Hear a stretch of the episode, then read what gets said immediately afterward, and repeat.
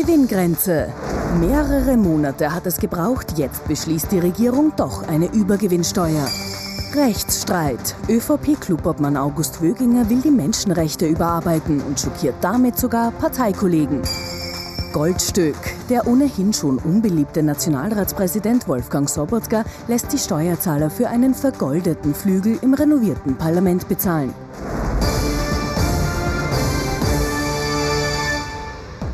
Ich wünsche Ihnen einen angenehmen Sonntagabend und freue mich, dass ich Sie wieder begrüßen darf. ATV aktuell die Woche, unser politischer Wochenrückblick mit unserem Politikexperten Thomas Hofer. Schönen Sonntagabend. Schönen guten Abend, Herr Knapp. Und unserem Meinungsforscher Peter Heik. Auch Ihnen einen schönen Sonntagabend. Recht schönen guten Abend. Hallo.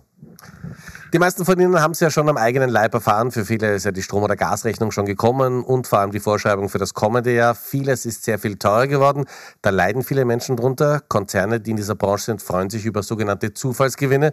Und da sich so viele Menschen drüber ärgern und aufregen, hat die Regierung jetzt reagiert und hat eine Sondersteuer so auf diese sogenannten Zufallsgewinne am Freitag verkündet. Außergewöhnliche Zeiten erfordern außergewöhnliche Maßnahmen. Das sagen sowohl der grüne Vizekanzler Werner Kogler als auch der türkise Finanzminister Magnus Brunner bei der Präsentation der neuen Zufallsgewinnsteuer. Denn Energieunternehmen fallen durch die derzeitigen Rekordpreise satte Gewinne zu. Das lässt die Kassen klingeln bei den einen und die anderen, äh, die anderen äh, bezahlen sie. Äh, und zwar in einem Ausmaß, dass es eben nicht mehr hinnehmbar ist. Diese Übergewinne will die türkis-grüne Regierung jetzt eben abschöpfen bis Ende 2023.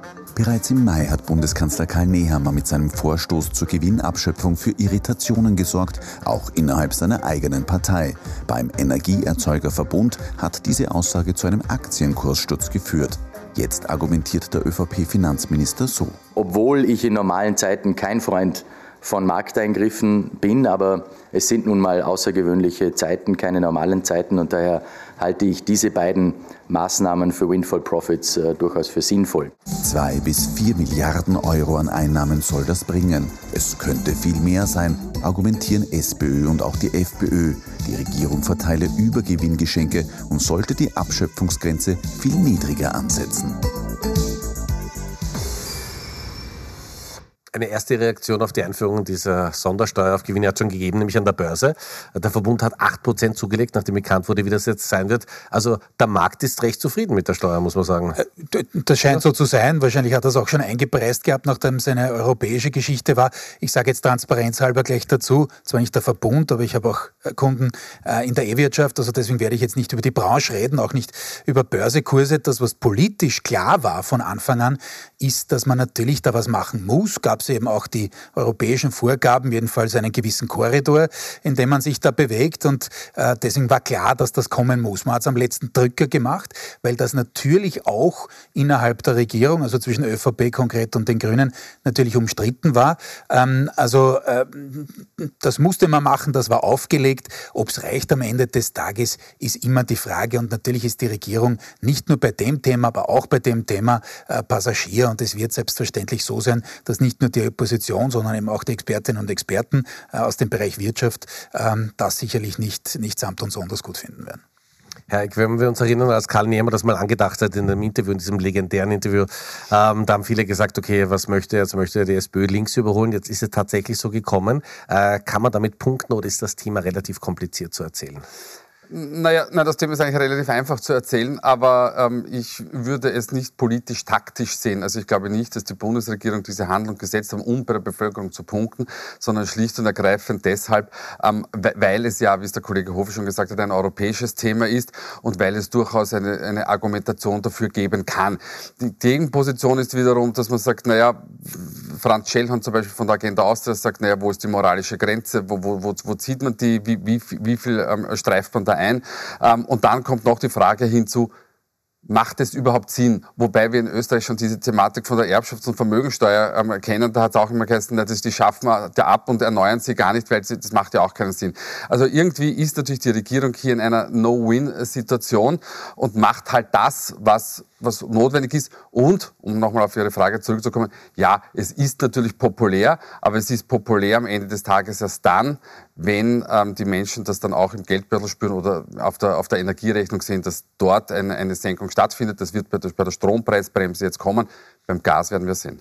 Aber entschuldigen Sie ganz kurz, ähm, warum tut sich die Regierung so schwer? Weil eigentlich wäre es doch ein populärer Schritt, den man gut verkaufen könnte, dass man gerade in diesen Zeiten diese großen Konzerne, die diese Zufallsgewinne hatten, einfach mal besteuert. Na klar, und deswegen hat man es ja auch ja. gemacht. Und deswegen ist auch, weil das jetzt im Beitrag auch äh, zu Recht zitiert wurde, äh, der Kanzler damals, ja, also schon im Frühjahr, in die Richtung gegangen. Nur, und warum ist das so schwer? Weil es natürlich, und das hätte ich vorher noch dazu sagen können und mache ich jetzt, äh, nicht nur innerhalb der Regierung, sondern auch innerhalb der ÖVP umstritten umstritten ist.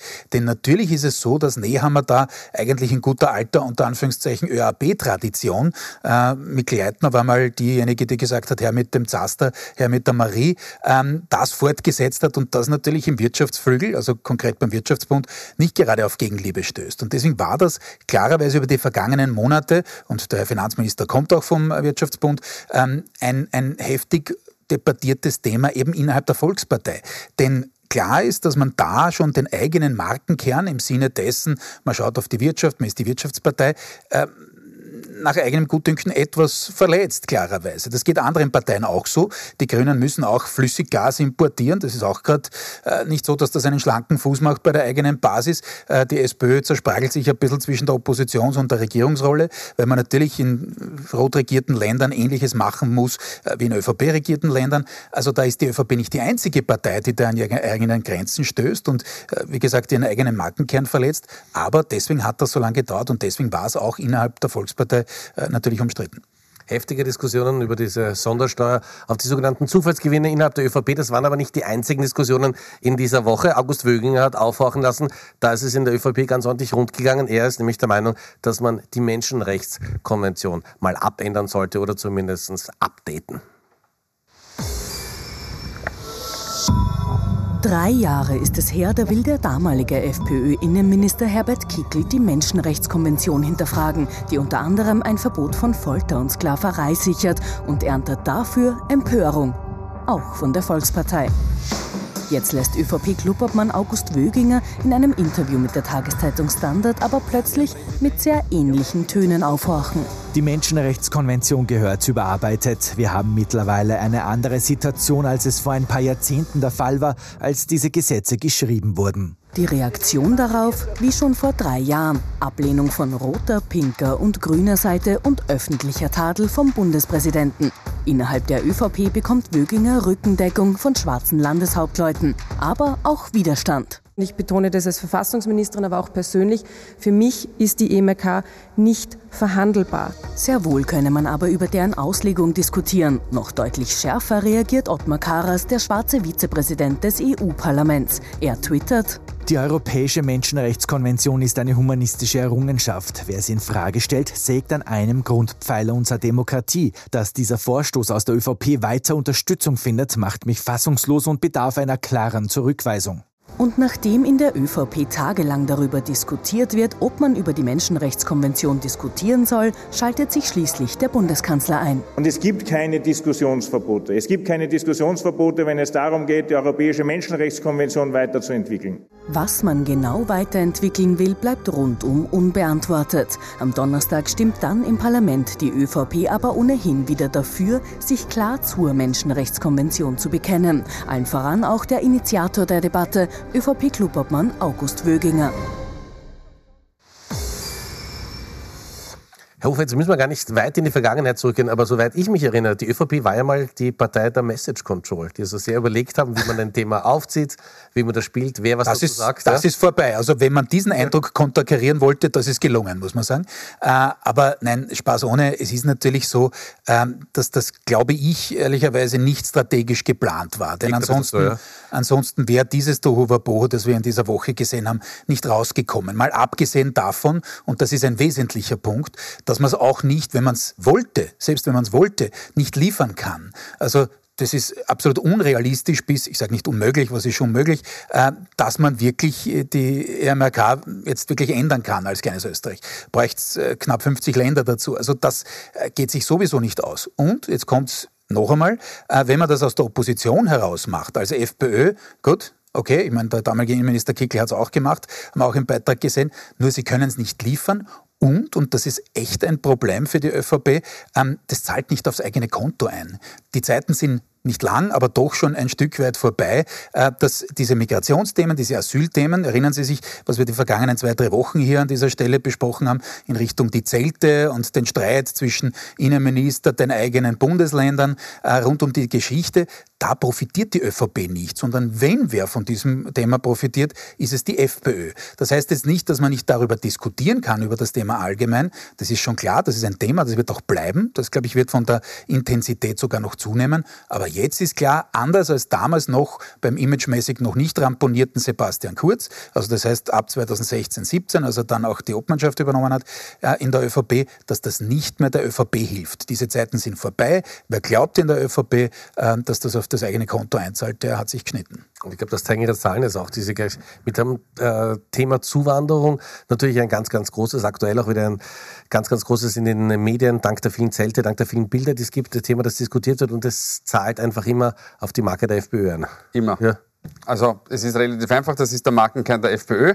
Und wenn ich, äh, wenn ich das Geschäft der FPÖ betreibe, dann profitiert die FPÖ davon. Wir haben gefragt, welche Partei ähm, ähm, hat die besten Konzepte beim Thema Zuwanderung. Und das sehen Sie mit 34 Prozent in der Gesamtbevölkerung ist das die Freiheitliche Partei. Das ist es ist nicht erstaunlich, dass sie die, äh, an erster Stelle ist, aber es ist erstaunlich, wie groß der Abstand schon zur zweiten Partei ist, nämlich zur, zur Sozialdemokratie. Jetzt ist der Unterschied zwischen ÖVP und Sozialdemokratie zwar nicht signifikant, diese drei Punkte, aber auch das sollte der ÖVP zu denken geben. Und es ist einfach wahnsinnig ungeschickt. Das Thema ist weg. Das war bei Sebastian Kurz da. Aber wenn ich das Thema jetzt bringe, dann zahlt das ein auf die Freiheitliche Partei. Und wie es einzahlt, das sehen wir im nächsten Insert. Nämlich, wir haben uns angeschaut, wie die sozialdemokratischen ÖVP-Wähler und Freiheitliche Wähler es beurteilen. Und die Freiheitlichen Wähler sagen zu 92 Prozent, meine Partei natürlich. Währenddessen die anderen nicht vorkommen.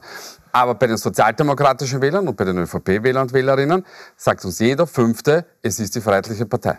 Und das, das kann man drehen und wenden, wie man will. Das Thema biegt bei der Freiheitlichen Partei und wenn ich nicht versuche, eine andere Position zu finden, das heißt nicht, dass ich diametral anders sein muss, als die, als die FPÖ positioniert sind, aber wenn ich ähm, äh, genau das gleiche Thema, genau in der gleichen Tonalität bringe, dann wird das nur der Freiheitlichen Partei etwas bringen da kann sich die ÖVP davon verabschieden. Und was die ÖVP, den Fehler, den die ÖVP jetzt macht, ist, sich möglicherweise nicht neu zu erfinden. Also man könnte das Thema Wirtschaft wieder in den Vordergrund stellen, man könnte die staatstragenden, ähm, die, die, die, die, dass die Partei eine staatstragende Partei ist, in den Vordergrund stellen. Also man könnte hier neue Akzente setzen. Das macht die ÖVP aber derzeit nicht. Man glaubt, dass man mit dem alten Thema durchkommt. Aber Ufer, äh, könnte sich die ÖVP trauen, das Thema Zuwanderung überhaupt ein bisschen neu zu diskutieren? Weil wir erleben ja, dass es ganz, ganz viele Asylansuchen gibt und Asylverfahren. Gleichzeitig dürfen diese Menschen hier nicht arbeiten. Auf der anderen Seite gibt es einen unfassbaren Fachkräftemangel. Das ist richtig. Da ja. gibt es wieder die, die Querschnittmaterie mit äh, dem Thema Wirtschafts- und, und Wirtschaftsanliegen. Das ist schon klar. Nur es kommt ein Faktor noch dazu, nämlich innerhalb der Regierung ist das Thema ja seit Beginn ja, auch massiv umstritten. Äh, wir erinnern uns noch an die ersten Wochen, Monate von äh, Türkis-Grün damals noch, äh, als äh, der Herr Schallenberg, Außenminister, ähm, dem Herrn Gesundheits- und Sozialminister Anschober ausrichten hat lassen, dass er in den Hof spielen gehen soll, weil der sich irgendwie vorgestellt hat, dass man das in Richtung Seenotrettung was macht. Also das waren heftige Geschichten von Beginn weg. Nicht umsonst gibt es diesen sogenannten koalitionsfreien Raum, äh, auch wenn die Regierung ihn nicht so nennen mag, äh, im Regierungspakt zwischen den beiden Parteien. Das heißt, die ÖVP kann gleich mehrfach nicht liefern.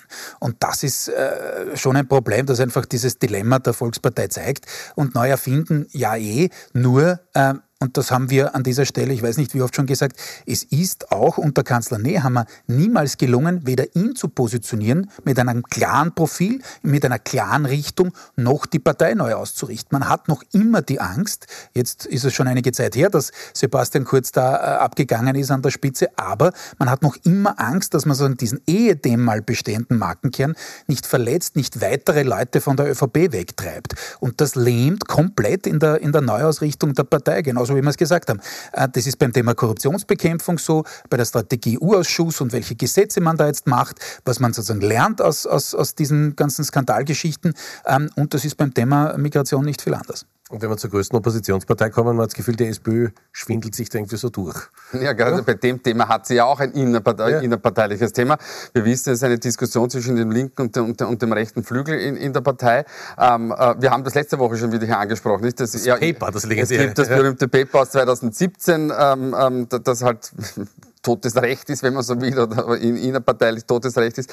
Ähm, und solange die, auch die Sozialdemokratie bei diesem Thema nicht eine einheitliche Linie findet, kann sich einzig und allein die, die, die Freiheitliche Partei die, die, die Hände rein und sagen, das ist unser Thema und mit diesem Thema fahren wir gut und wir brauchen das Thema nicht einmal großartig hochziehen, weil es ist ja da. Das ist ja das, ist ja das Thema. Es, es, wir haben eine, eine, eine Zuwanderung, wir, wir, haben Flüchtlinge im Land. Es ist, ist ein, ein, ein, Problem, diese Menschen unterzubringen. Da bedürfte es einen, einen Kraftakt des, des ganzen Staates und, und der Bevölkerung.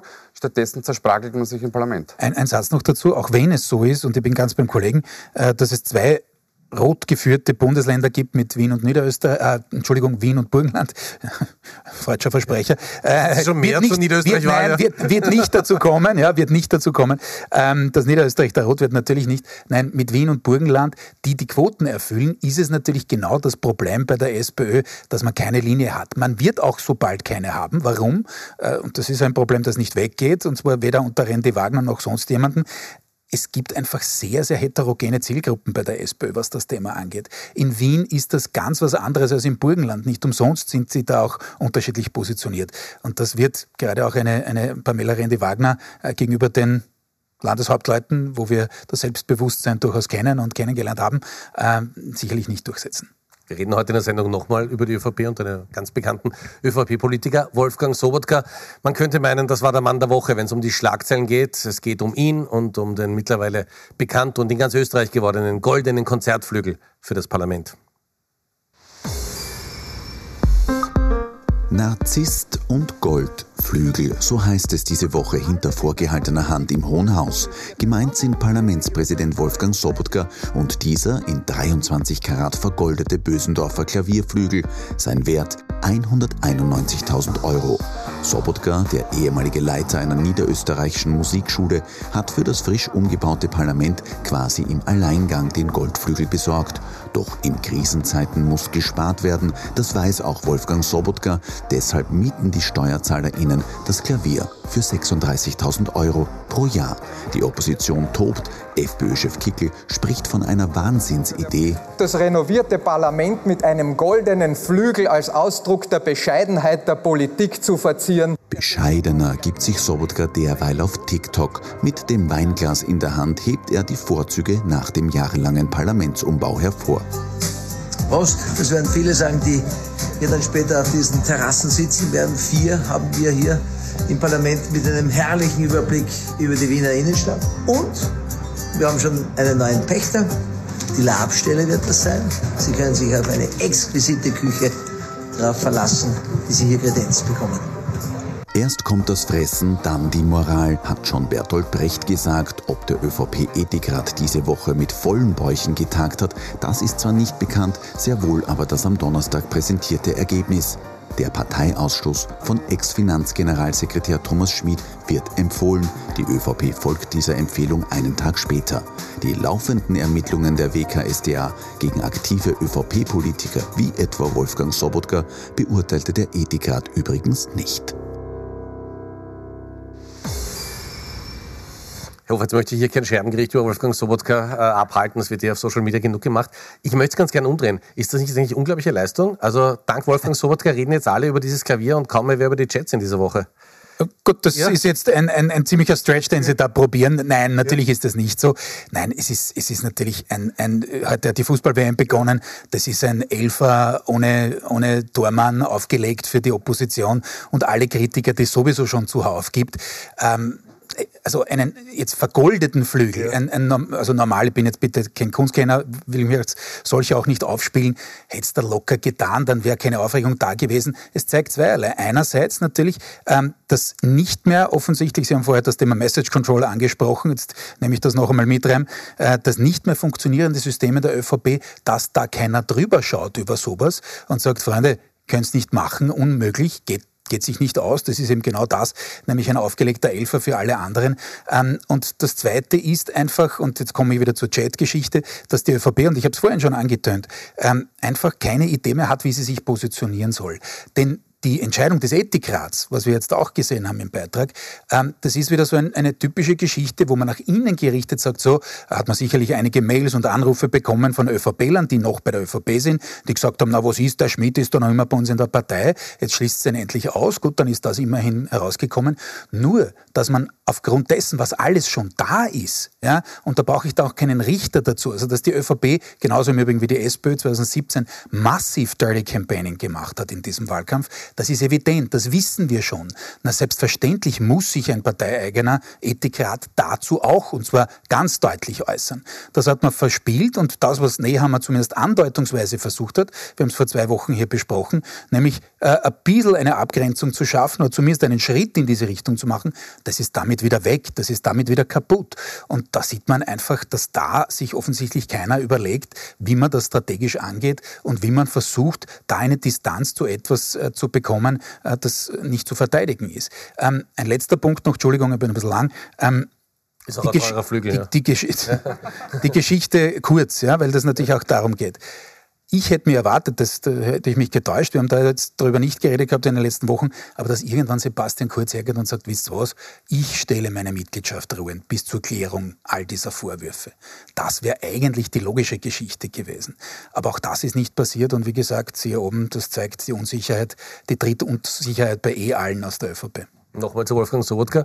Äh, Klaus Hermann in der Kronenzeitung schreibt vom Minusmann Sobotka. Ist der mittlerweile im sogenannten Vertrauensindex äh, an dem Punkt, da sagen kann, ich kann mir das auch leisten, ist mir egal, ich möchte diesen goldenen Flügel. Wir haben auch dieses Video gesehen, wie er mit dem Weinglas am Parlament ist. Also, äh, wie soll ich sagen, er hat eine, eine gewisse, ein gewisses Selbstbewusstsein. Ich möchte das diplomatisch formulieren. Ja, ja, ein gewisses Selbstbewusstsein und äh, er ist absolut authentisch. Also es gibt wenig Politiker und Politikerinnen, die so authentisch sind wie Wolfgang Sobotka. Ähm, äh, er tut natürlich sich selbst damit äh, keinen Gefallen. Ähm, äh, auch wenn ihm äh, seine Positionierung möglicherweise egal ist, so schwächt es ihn ja trotzdem in, in, innerhalb der Partei. Und möglicherweise hat auch die niederösterreichische ÖVP ähm, nicht so große Freude derzeit mit ihm. Denn natürlich äh, werden die, die, die Mitbewerber im niederösterreichischen Wahlkampf natürlich versuchen, hier eine Verbindung zwischen der, der, der Bundespartei und der niederösterreichischen ÖVP herzustellen. Und ähm, da, da, da, da bietet sich Wolfgang Sobotka geradezu an Jahren. Ähm, also, aber er wird sich nicht ändern. Also da sind wir wieder beim, bei der Authentizität. Wolfgang Sobotka ist, wie er ist. Ähm, er hat sicher auch seine Fans. Ähm, mehr werden das allerdings nicht werden, glaube ich. Wie groß ist die Herausforderung für die Grünen, Wolfgang Sobotka momentan? Für die Grünen? Ja. ja, nein, also klar ist, dass zwar die Achse funktioniert, auch zur Klubobfrau, auch was Wöginger angeht, weil wir vorher Wöginger auch besprochen haben. Ähm, aber in Wahrheit ist das jetzt, äh, kann man sagen, okay, das sind immer weiter Tropfen in ein Fass, das irgendwann dann überläuft. Das kann schon sein.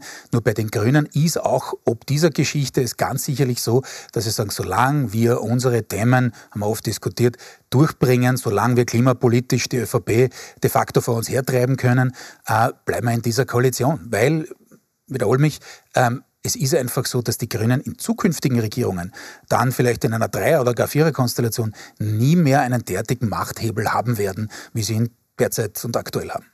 Wir sind schon wieder am Ende der Sendung. Wie gewohnt haben wir Thomas Hofer und Peter Haig, die beiden Herren, gefragt, wer in dieser Woche besonders positiv aufgefallen ist und wer es durchaus hätte besser machen können. Die Top und Flops, ich bin gespannt, wir sind sie immer zum ersten Mal. Haben zwei Minuten Zeit. Also ich, ja. ich habe äh, äh, beim, bei, beim Flops wären mir einige österreichische auch eingefallen, beim Top nicht, deswegen beginne ich beim Top. Äh, das ist Dänemark. Warum? Weil seit dieser Woche klar ist, gab es auch österreichische Medienberichterstattung dazu, äh, quasi im Ranking, wer hat es am besten geschafft, die Pandemie zu bewältigen. Dänemark als leuchtendes Beispiel Beispiel herausgehoben wurde. Äh, und deswegen sage ich das jetzt, die haben einfach einen anderen Wissenschaftsdiskurs, einen anderen politischen Diskurs, die haben die Wellen gleich einmal gebrochen, nämlich gleich im Entstehen, nicht bei uns immer wieder zugewartet, bis halt dann fast zu spät war. Ähm, und ich glaube, man sollte auch erstens äh, die Learnings aus dieser Pandemie nicht immer komplett unter den Tisch fallen lassen. Das passiert allzu oft in Österreich. Deswegen Dänemark, äh, Top der Woche, die FIFA-Flop der Woche äh, für die Ausrichtung der WM in Katar. Ich werde trotzdem einige Matches schauen. Ich oute mich hier, hoffe, ich kriege einen keinen allzu großen Shitstorm, aber wenn, ist auch okay. Aber das ist absurd. Äh, und zwar auch schon die vorhergehende Entscheidung für Russland. Und wie jenseitig das Argument der FIFA ist, von wegen, naja, wir können dann ja Änderungen einleiten in diesen Ländern, ja, das hat Russland seither, glaube ich, ganz eindrucksvoll gezeigt, dass das daneben geht. Aber die erste Strafe haben Sie jetzt schon sich selbst auferlegt, nachdem Sie Ecuador gegen Katar das Eröffnungsmatch anschauen mussten. Sie haben 30 Sekunden, wie gewohnt. Wie immer. Also ja. ich mache es ganz einfach. Flop der Woche ja. die, die, die, Volkspartei wegen der Diskussion über die Menschenrechtskonvention. Sobotka auch dabei oder egal? Äh, nein, Sobotka nehmen wir aus, aber okay. es reicht, wenn wir die, die, ÖVP von dieser Seite ein, ein, ein kleines Minus ins Heftchen eintragen. Ähm, äh, Top der Woche für mich die NATO und zwar für ihre besonnene Haltung ähm, bei dem verunglückten Raketentreffer ähm, des, des, polnischen Bauernhofs an der, an der polnisch-ukrainischen Grenze. Ich glaube, genau so verhält man sich in einer Krise. Man versucht, die Sachlage zu klären und versucht ganz, ganz, ganz besonnen nicht eskalierend zu wirken. Und deshalb mein Top der Woche. Meine Herren, herzlichen Dank.